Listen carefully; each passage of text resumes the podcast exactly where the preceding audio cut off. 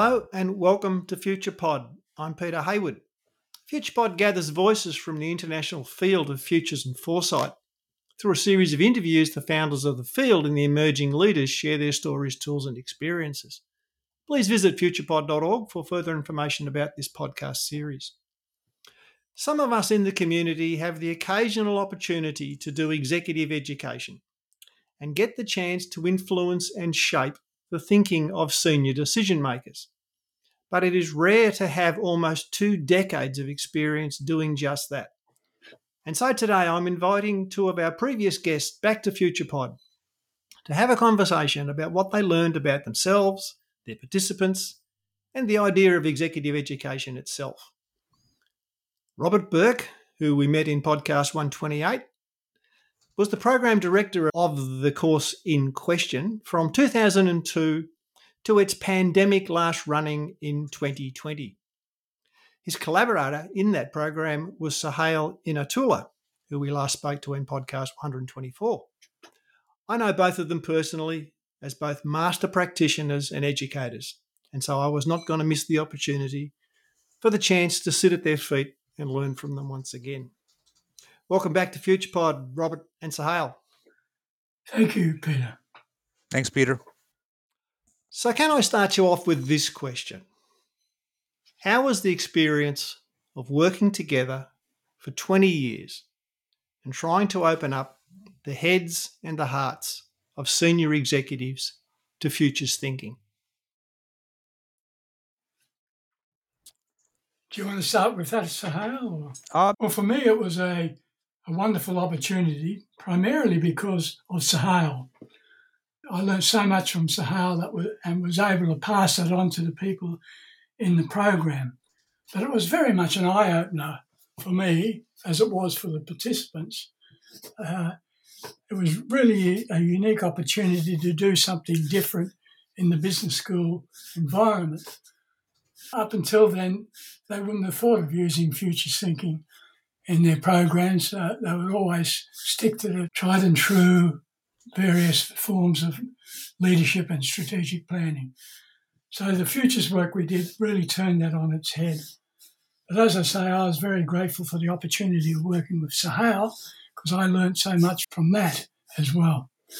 This is the critical part here. So if we look at how Rob framed it, so many futures projects, here's how the world is changing external world is changing. Please act. And I think Rob's contribution is threefold. First, he said, well, before you act, frame it as a learning journey. So it was a four day, five day program, but the first 90 minutes, almost two, two, three hours, Rob would go through the learning journey. What's zero loop journey? Where you don't learn. Single loop, where you quickly act, but perhaps too soon. And what's this learning to learn? And finally, narrative or transformative learning. So that set up the process. So during the four days, when they would go back to business as usual, they would go back to their traumas, they would go back to their importance as CEOs or CFOs. Rob would step in, wait a second. We're not here to give you the future. We're here to transform your learning journey. I just remember one senior HR director, and she was there. And then after basically 30 minutes, she said, Well, can we just cut to the chase? I would actually prefer to fly out this afternoon and not spend four or five days mm-hmm. with you folks. And then she went on to say why she needed the answer straight away. And I was flummoxed. I said, What do yeah. I tell this person? I don't have the answer. And Rob, as the wise sage as he is, steps in and says, I have the answer. And the director looks, and everyone looks in the room and stops. Rob will tell us the answer. What is he going to say? And he says, the problem is you. And the director just goes into panic. She goes, What do you mean? She goes, You want an answer where the, actually you've asked the wrong question. And so then he would take the learning journey as a step to leadership. So that was the, second Rob's contribution to future studies. As the external world changes, first, set it up as a learning journey. Second, it's about who you are. And the who you are, you're just here for a quick McDonald's meal. How is that going to help you shape your organization and yourself with so much ambiguity uncertainty? And this organization is a global top 100, and they had already failed going to market. They had so many failures. So this changed the entire conversation. She stayed the entire five days and then set up workshops throughout her organization. So it was a hmm. major hmm. event where, you know, Rob Stacher as a CEO himself could get traditional business leaders to take the future seriously. So that's kind of episode one. Episode two, if I can just continue a bit more, was there was another, I would say, Bolshevik, very irritable, uh, for me, irritable person, right? So it's a four or five day program, and this guy is a total pain for me. And he's a CFO. And he keeps on questioning us, challenging our methods, and goes on and on. And finally, on the third day, Rob just stops him and says, So what's your decision going to be made? And the guy says, What do you mean? He said, What's your decision? He goes, What do you mean? He said, You're basically doing everything you can to be good as a CFO, to do risk assessment. We've spent three days with you about how you can transform your organization, become the CEO, become the chair of the board, to look at emerging issues analysis, find opportunities, to use scenarios to understand uh, uncertainty, to go towards vision. Every step of the way, when you've had a chance to become a leader, you've balked and gone backwards. So finally, what's your decision? Do you just want to optimize yourself as a CFO, or do you want to actually honor the only and real reason you came to this futures course to become a leadership with a new model of the future? And that look I remember in his face. So that's those two are, I mean, they're they're pretty powerful memories in, in my mind. And of course, the subtext was how joyful it was to work with Rob because every step of the way I found myself learning new things, especially in these moments of confrontation because I'm a conflict avoider, and I think Rob to some extent is, but he would at that moment ask the right question, challenge them to take the leadership jump. Well, thank you, Sohail. Equally, what I was impressed with what Sohail did was he always remained calm. He never actually got anyone offside personally. If they'd ask a question, he would honour it. Often he would go away and meditate, think about it, and the next day he'd come up with this wonderful assessment of what had happened the day before, which was pretty, which was pretty unusual. I think another thing that we tried to do was um, try to very much to get people to apply it to their current workplace. There's lots of case studies that were involved. We, we were also interested in methodology, but we were particularly interested in how they would take it back to the workplace. So when they introduced themselves, we didn't ask them to say what their expectations were because that's sort of saying, well, you know what to expect and we'll, we'll go back into past. We asked them specifically what their intentions were. What were they here for? What do they want to do? How was it going to change? And I think that was very powerful. Yeah, this is the for me, Sohail was not only a wonderful uh, academic, if you like, a great scholar, but he was a, he is a superb communicator. He was able to bridge all the gaps between the differences and get a lot of coherence. So it was just a joy to work with you. This is the issue within, if it's at the CEO level, high level, in terms of we wanted to make sure they had rigor and relevance. So I see mm-hmm. now in 2022, everyone's doing foresight and futures. Some of it good and some of it actually quite junk. So we spend the first few days really focused on the rigor going what's emerging issue yeah. analysis, what scenarios, what's CLA. But the real powerful part was at the end on day three, said, okay, now we're finished. Spend the next day taking these core ideas, apply them to your business. So these would be in the last 20 years, I would say almost every large business CEO or CFO, head of strategy, has applied it, whether it's in the energy field, in the insurance field, in the road building field. They've gone back and said, okay, let's now apply to my own business. So we would set up this kind of uh, safe space where they would say, okay, I'm presenting to the board, you're all board members. Or we would say, you're the CEO, you're presenting to us as customers or as employees. So the critical learning part is they would have to game a situation, and this became what we called our Monday morning question. So we had rigor, relevance, and the Monday morning questions they were present to all of us, not just what they learned, but how they intend to use this in their organization should the energy sector stay coal fossil fuel based or everything they learned was a transition to renewable how do i make the pitch to the ceo and the board that the transition to renewables is not something that the crazy futurist rob said I remember in 2003 yeah. the first course rob went on and on about sustainability green business, climate change. And really, the look on most people in the room was this person slightly loony. Because the view was single bottom line we're here to make money, you're here to present risk. You're not presenting a risk, you're presenting something that none of us really buy because we have hegemon in the energy area. Is not going to change. And of course, by 2022, Australia has the highest uptake of solar energy per household in the world. So this was a transition I remember Rob started talking about. And the critical part is one, some people present do this, you know, with citizens. But this was really the top of the top in this country, being exposed to the emerging issues and the very much the leadership challenge. If this is the case, we're in a transition to renewables. What is you as head of strategy? And I won't name the companies, but any Australian energy company, they've all been through it. What have you as head of strategy going to make the decision? What will you do? And they would then do with CLA. I remember one group, they kept on saying, Our current metaphor is keep the lights on. And so Rob and I worked with them to say, okay, well, what's your new metaphor as the market is disrupted, as you get the new system? And they said, aha, we're the connectors. Because the energy markets won't be able to sustain the transition from coal to renewable. They'll be actually uh, erratic. So they have to connect the new integrated ecology system. So this became the critical part was Rob challenging them about their leadership style, us giving them the emerging issues, and three, then presenting them to us. So, Rob, my question to you is when you first started doing this, were you nervous they'd think you were off the wall, or you seem to be confident here's how the world is changing? Uh, yes, I was confident that we could make a difference. Basically, from the work I did with you before I joined the business school, but also as a CEO when I um, was first introduced to futures thinking and I was able to apply it to my own organisation and it made a huge difference. I, I think the what we were able to do with the cohorts we had, and just to reiterate, was to get them to think that they're back in their organisation and they're using these tools.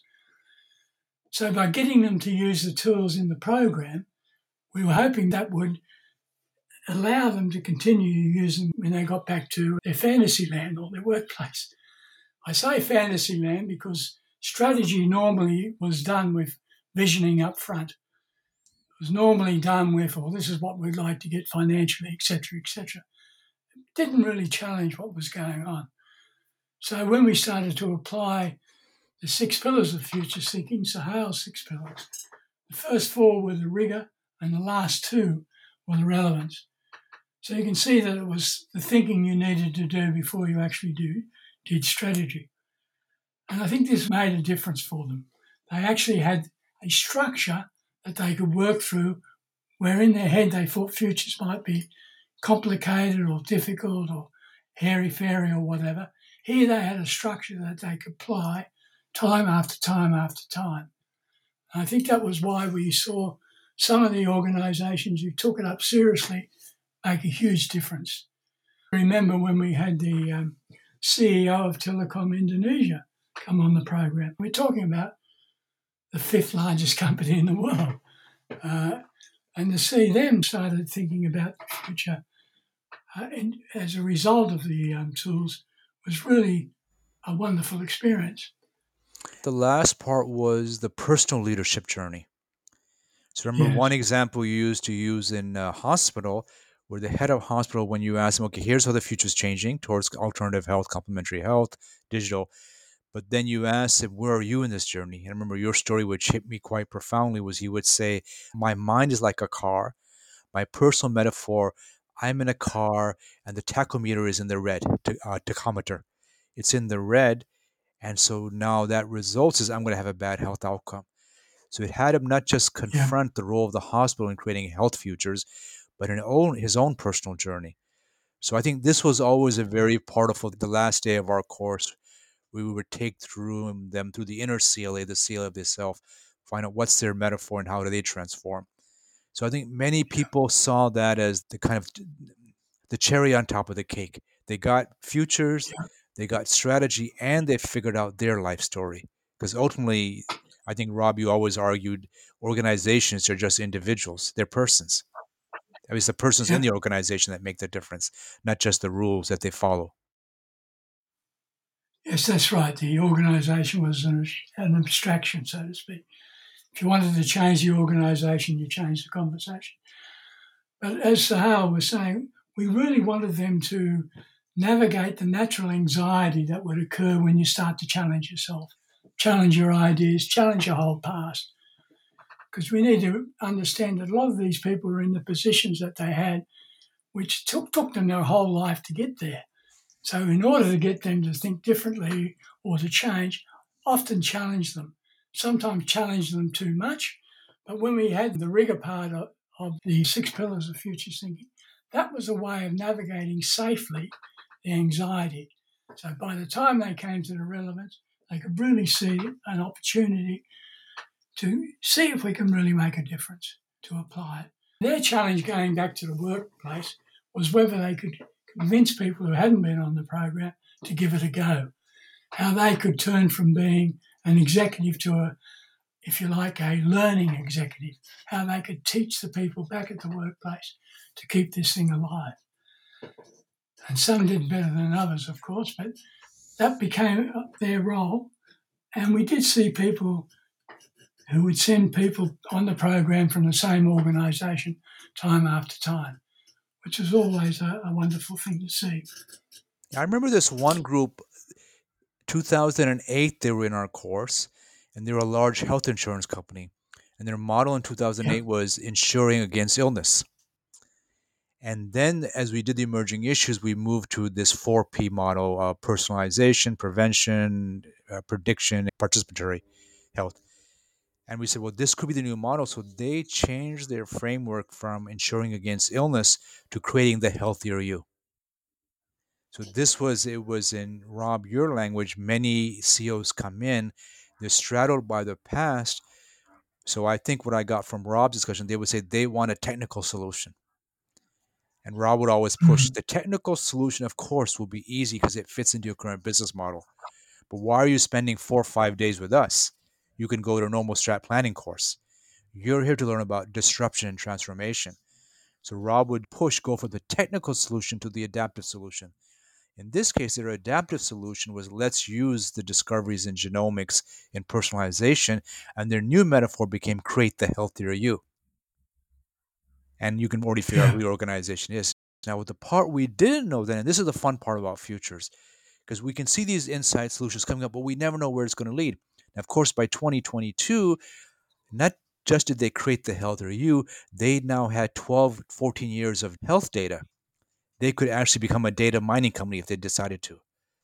So this was yeah. the innovation, the adaptation leads to more innovation, where the technical solution makes you look good, if I understand correctly, Rob, to the board, and they pat you on the back, but nothing really changes.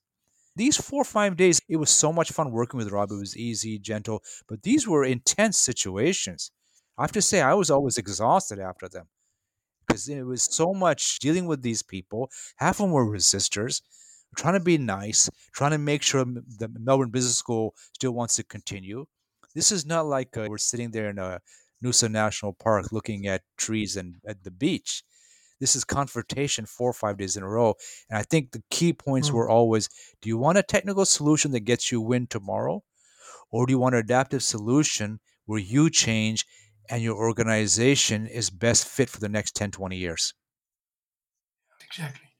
Mind you, the business school itself was, we had a challenge up, uh, early on is to get them to understand the value of future thinking. Yeah. Academics are very difficult to change. They've spent their whole life being who they are. So once they're challenged, they can be quite defensive. So we had to um, overcome those problems. Fortunately, we had a very good deputy dean at the time, Dr. Karen Morley, who did see what we had to offer was something unique, something different, and helped champion us. So we did need our friends from internal as well as external yeah. to, to able to get the program to run in the first place But once it got up and running, it became contagious. You know, not only did uh, people want future thinking for the, the program itself, but they wanted it in their leadership programs, they wanted it in their strategy programs. So it, it, it did become a real thing. So, so Rob, how many people?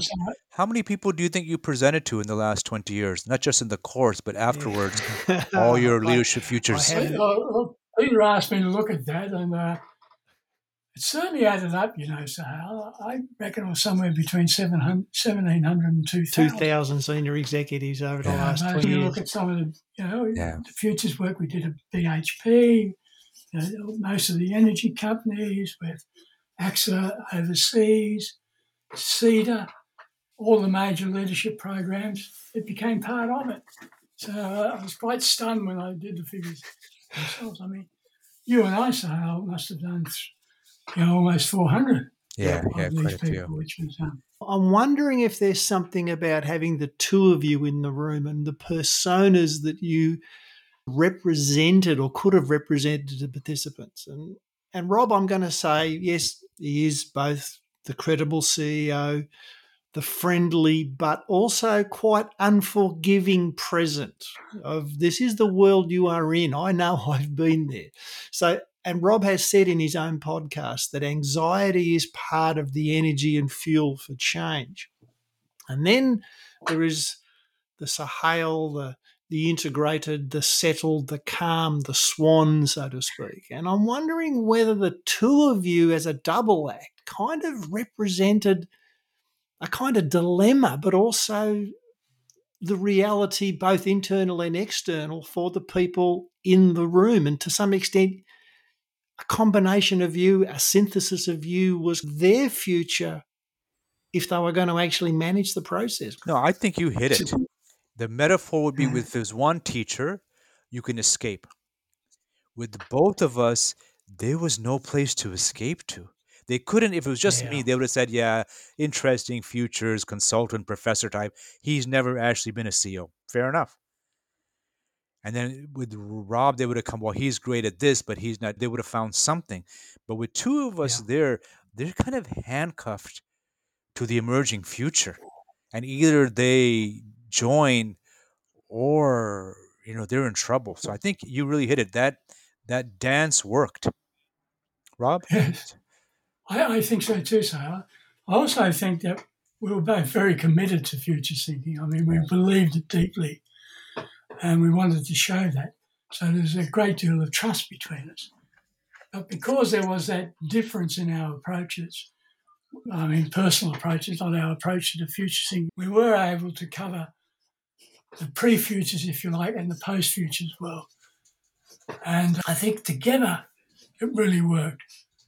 And, on, on, your own, it's more difficult. I've, I've done it on my own, but to have someone, particularly of Sohail's uh, reputation, Sohail's scholarship in the area, the proof that he had given with his articles and books, etc., just made that much difference. And it worked. I mean, that was the main thing that we wanted to show them is if they could apply the rigour, the relevance would follow and it would work. I think with co teaching, in reality, four or five days, in the beginning, then one of the deans said, Look, this is good, but you'll get more people with four days. And we were like resistant, but that person was was truthful. It was true. But in a four day process, it can get tiring. So I found I could take off Saturday after, eh, you know, say Tuesday afternoon, or not take off, but I don't, I didn't have to be mindful all the time. Someone asked something I don't really understand. I could go walk around. You know, it was in Carlton or Mount Eliza, get some ice cream, see the ocean, come back. Aha, here's a response. So I think in terms of other people doing futures, team teaching with someone you trust who's similar theoretically but has a different life experience makes it far richer. Yeah, I, I certainly agree with that. Um, the most important aspects of what we uh, tried to achieve, though, was to get people to be comfortable with being uncomfortable. We were representing images of the future that were quite new to a lot of the people on the program. And then we asked them, well, if these images came true, what would you do?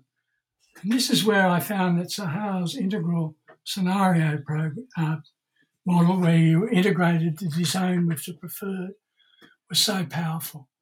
And I think the participants did as well. They could see that they disowned something and it was relevant and it was real for them. But if they integrated that into their preferred and thought about, well, if this did happen, what, what am I going to do? To me, that was a real eye opener for most of them. It certainly was for me. We started with the program, but the program actually evolved. It evolved in little ways, but made big differences. So by the time 2020 occurred, there was a difference than when, when it was in 2002 and 2003. But yeah. they, they were sort of differences that were built over time, partly from feedback from our participants and partly from our own uh, contribution to what we wanted to see happen. It, it, it, it, was fun days as well. It wasn't as though go, we were going to work. I felt elated when I was on the program. You know, you, you certainly were anxious, but you knew that you were there for a reason and you knew that you could make a difference and you knew that if the people responded, they were going to get a lot out of it. And, and certainly, Peter, your Sarkar game that you invented was featured every year in the program. In terms of, I mean, if, if you remember, I mean, you used to uh, share it with us, and then we started to do it. And the amount yeah. of insights that would come afterwards, they would reflect why did you act that way in terms of the transition from here's how the world is changing to here's who I can be in the, that future and what parts of my current organization do I have to change. I mean, I still remember one so, of them. Everyone else was fighting, right? They were the warriors were attacking the capitalists, and she was a worker, and she just found a couch, laid down, and got out her sparkling mineral water and drank it. and, and then everyone afterwards said, "What did you just do? Why'd you do that?" She goes, "Well, I don't mm. have to be part of your game." Yeah. And so yeah. this was her kind of not just wow. passive resistance. She was saying, "Here's another way to do this," and that became a, quite a highlight. Why did she do that? How come she didn't pick up the gun or try to buy someone off or work? Mm. She just said, "No, I'm going to lay down, have my sparkling water, and reflect on the world I want." So those little instances came from the game. So I mentioned just a little while ago that we went from five days to four days because marketing suggested that, and it worked. But the reason for that is that the participants on the program were increasingly senior executives, really senior executives, CEOs, CFOs, CIOs, etc. So time was precious for them. It was really gratifying to see that people of that caliber were prepared to make some changes themselves. So they came on the program usually very positively, I thought. But that was the reason we reduced it from five days to four days was because more and more senior executives wanted to come on the programs, but they were time poor. Hmm. I, I, for someone who's you know just starting out in futures foresight, the tension is always how far do you go. So I remember Rob saying, and many participants saying, we came for futures thinking. We came for future studies. That's what excited us. Novel thinking, outliers. But funding comes from strategy development. So the course is called Future Thinking Strategy Development. So strategy development was what they asked. The board would give the CEO money for that. The HR director would give head of strategy money for that. So it's almost like how do we integrate the two? We want to be forward, yet we understand in today's world strategy is the ticket. So th- this for the you know younger person starting out, it's really doing both in a way that brings in people, but you stay in your authenticity and say, look, here's where we need to go. Exactly. Your my question is there aren't enough Sohails to go around in the world, and there certainly aren't enough Robs to go around in the world. I don't want to look for a recipe, but if you were to distill this down, if others get an opportunity to deliver significant change and framework processes and transformation processes for senior decision makers, what are the kind of you know jewels that have to be present you think based on your 20 years of experience hmm. one there's a process issue so before they start, they should do a CLA of the self or anything that gets them towards what's my metaphor in terms of doing futures. Is it a journey to the lighthouse? or is it they're lost in a desert and have to find the oasis? Whatever there is, first start with the story, find the story that's going to work for them. So that's the thing that's outside the recipe. Do the inner work first. Here's who I am in a teaching, learning, futures journey. Because that becomes critical because whatever else happens, that person stays in their story and it's authentic. So it doesn't matter what the audience says because that's who you are. In terms of the technique, clearly what we're suggesting here, if you can team teach it, fantastic. Make sure you have enough theory, rigor, but make sure it's relevant to, to where they are. Make sure as well that it's fun. So we have the CLA game, the Sarkar game, Polak game, all the things. Actually, Peter, you've invented two of them. So we make sure it's fun. And then the thing that's really, whatever you do, it has to be action learning. So the Monday morning question is met head front. It can't be something you talk about on day four or if you're doing a one day at 4 p.m. No, it's up front. We understand you need to make this real Monday. Let's start doing that now. So you're actually practicing this. And Rob would always say, as you think about the Monday morning question, anxiety will emerge. So this is the mindful part. I will feel anxious because I'm afraid it won't work Monday. I feel anxious the board will throw me out. And you address that straight up, learn the tools and methods, figure out your inner story so when you present, whatever it is, you're okay with it. I think there's also the question of memory. At the business school, when the pandemic hit, just about every program in executive education was cancelled. And as a result of that, a lot of people were no longer uh, working for the school as a full time employee or as a contractor or whatever. So a lot of memory was lost. I know at the school now there's probably only one person who remembers the program that Sohail and I ran. And she's very good, but she's not really on the high echelon. The rest, I think, have basically disappeared as a result of the pandemic. So, one thing that I think we probably lacked in some way was to enhance that memory for periods like the pandemic. Perhaps there was something we could have done internally that could have uh, improved that situation. Having said that, though, the school was always very supportive. I became the first futurist in residence, if you like, uh, at the school. And we were asked to give speeches and part of our program. And I think if you lose a lot of champions, you, you lose a lot of memory. You somehow got to think about, well, how can we kickstart that again, but not at the beginning, but more or less at the end.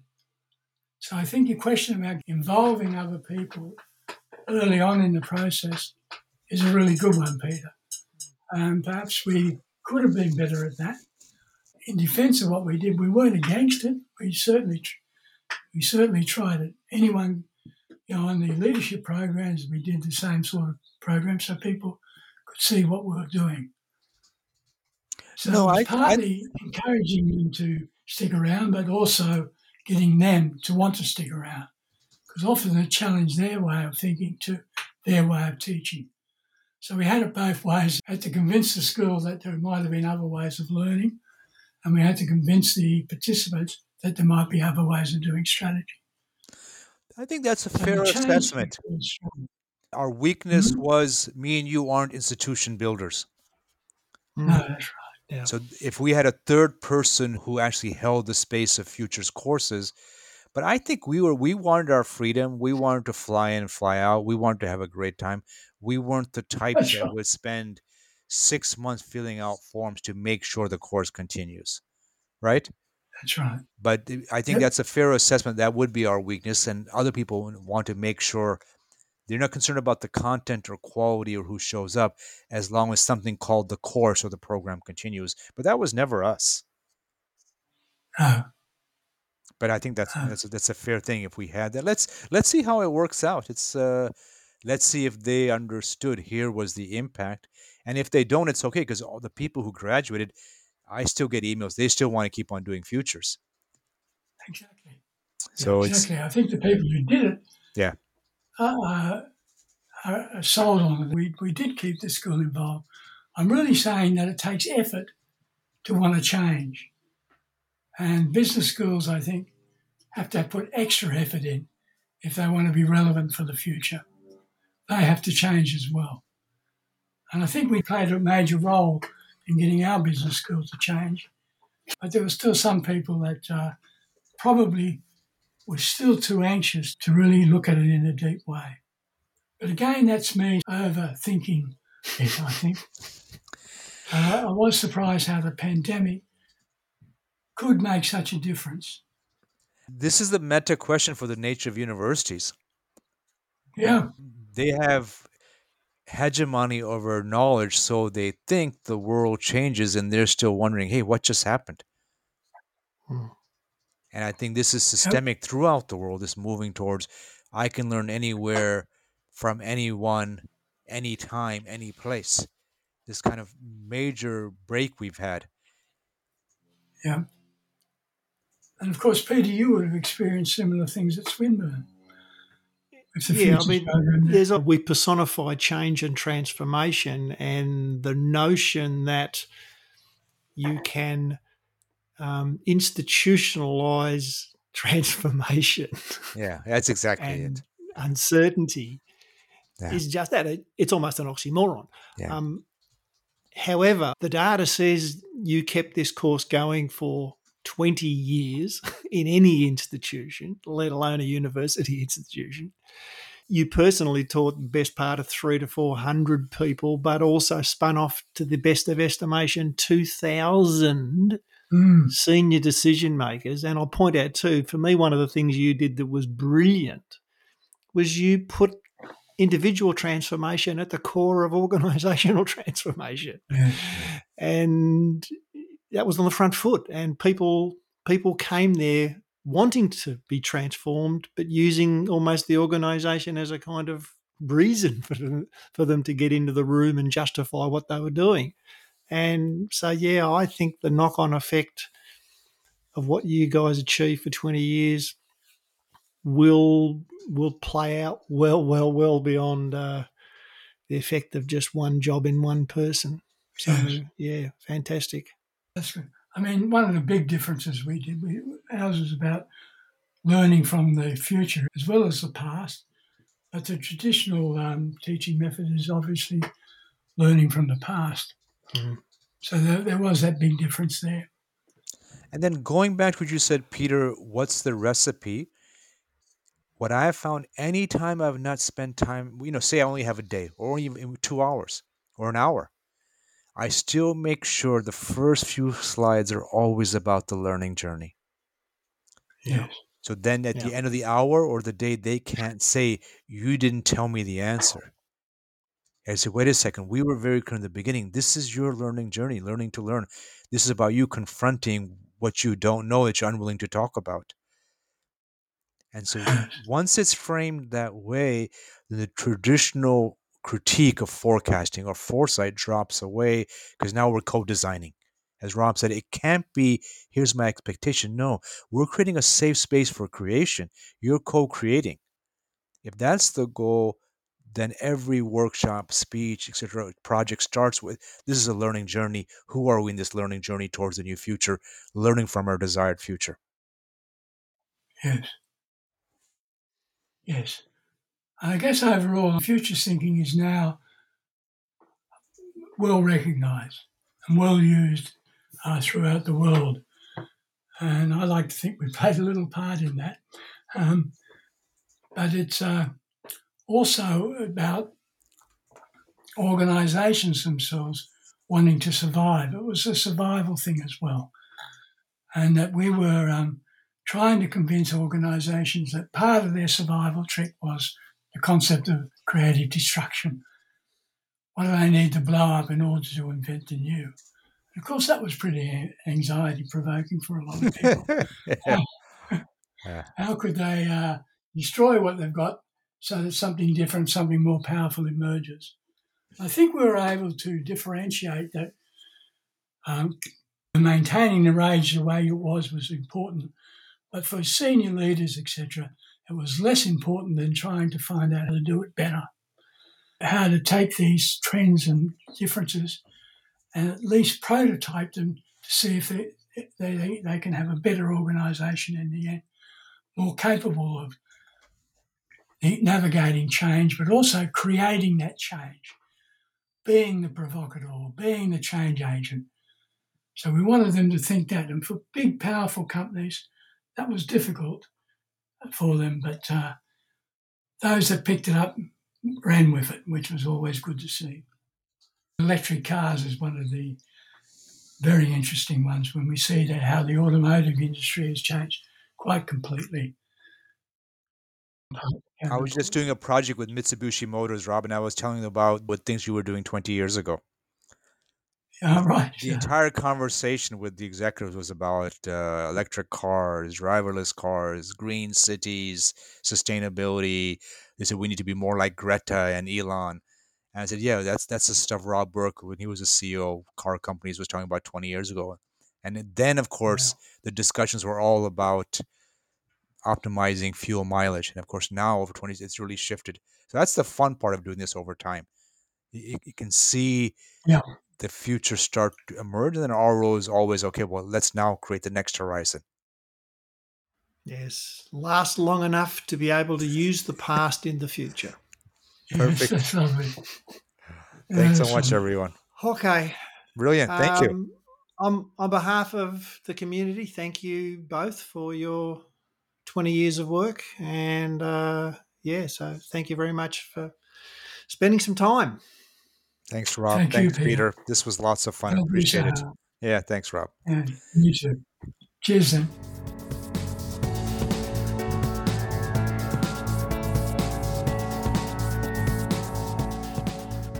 This has been another production from FuturePod. FuturePod is a not for profit venture. We exist through the generosity of our supporters. If you would like to support FuturePod, go to the Patreon link on our website. Thank you for listening. Remember to follow us on Instagram and Facebook. This is Peter Hayward saying goodbye for now.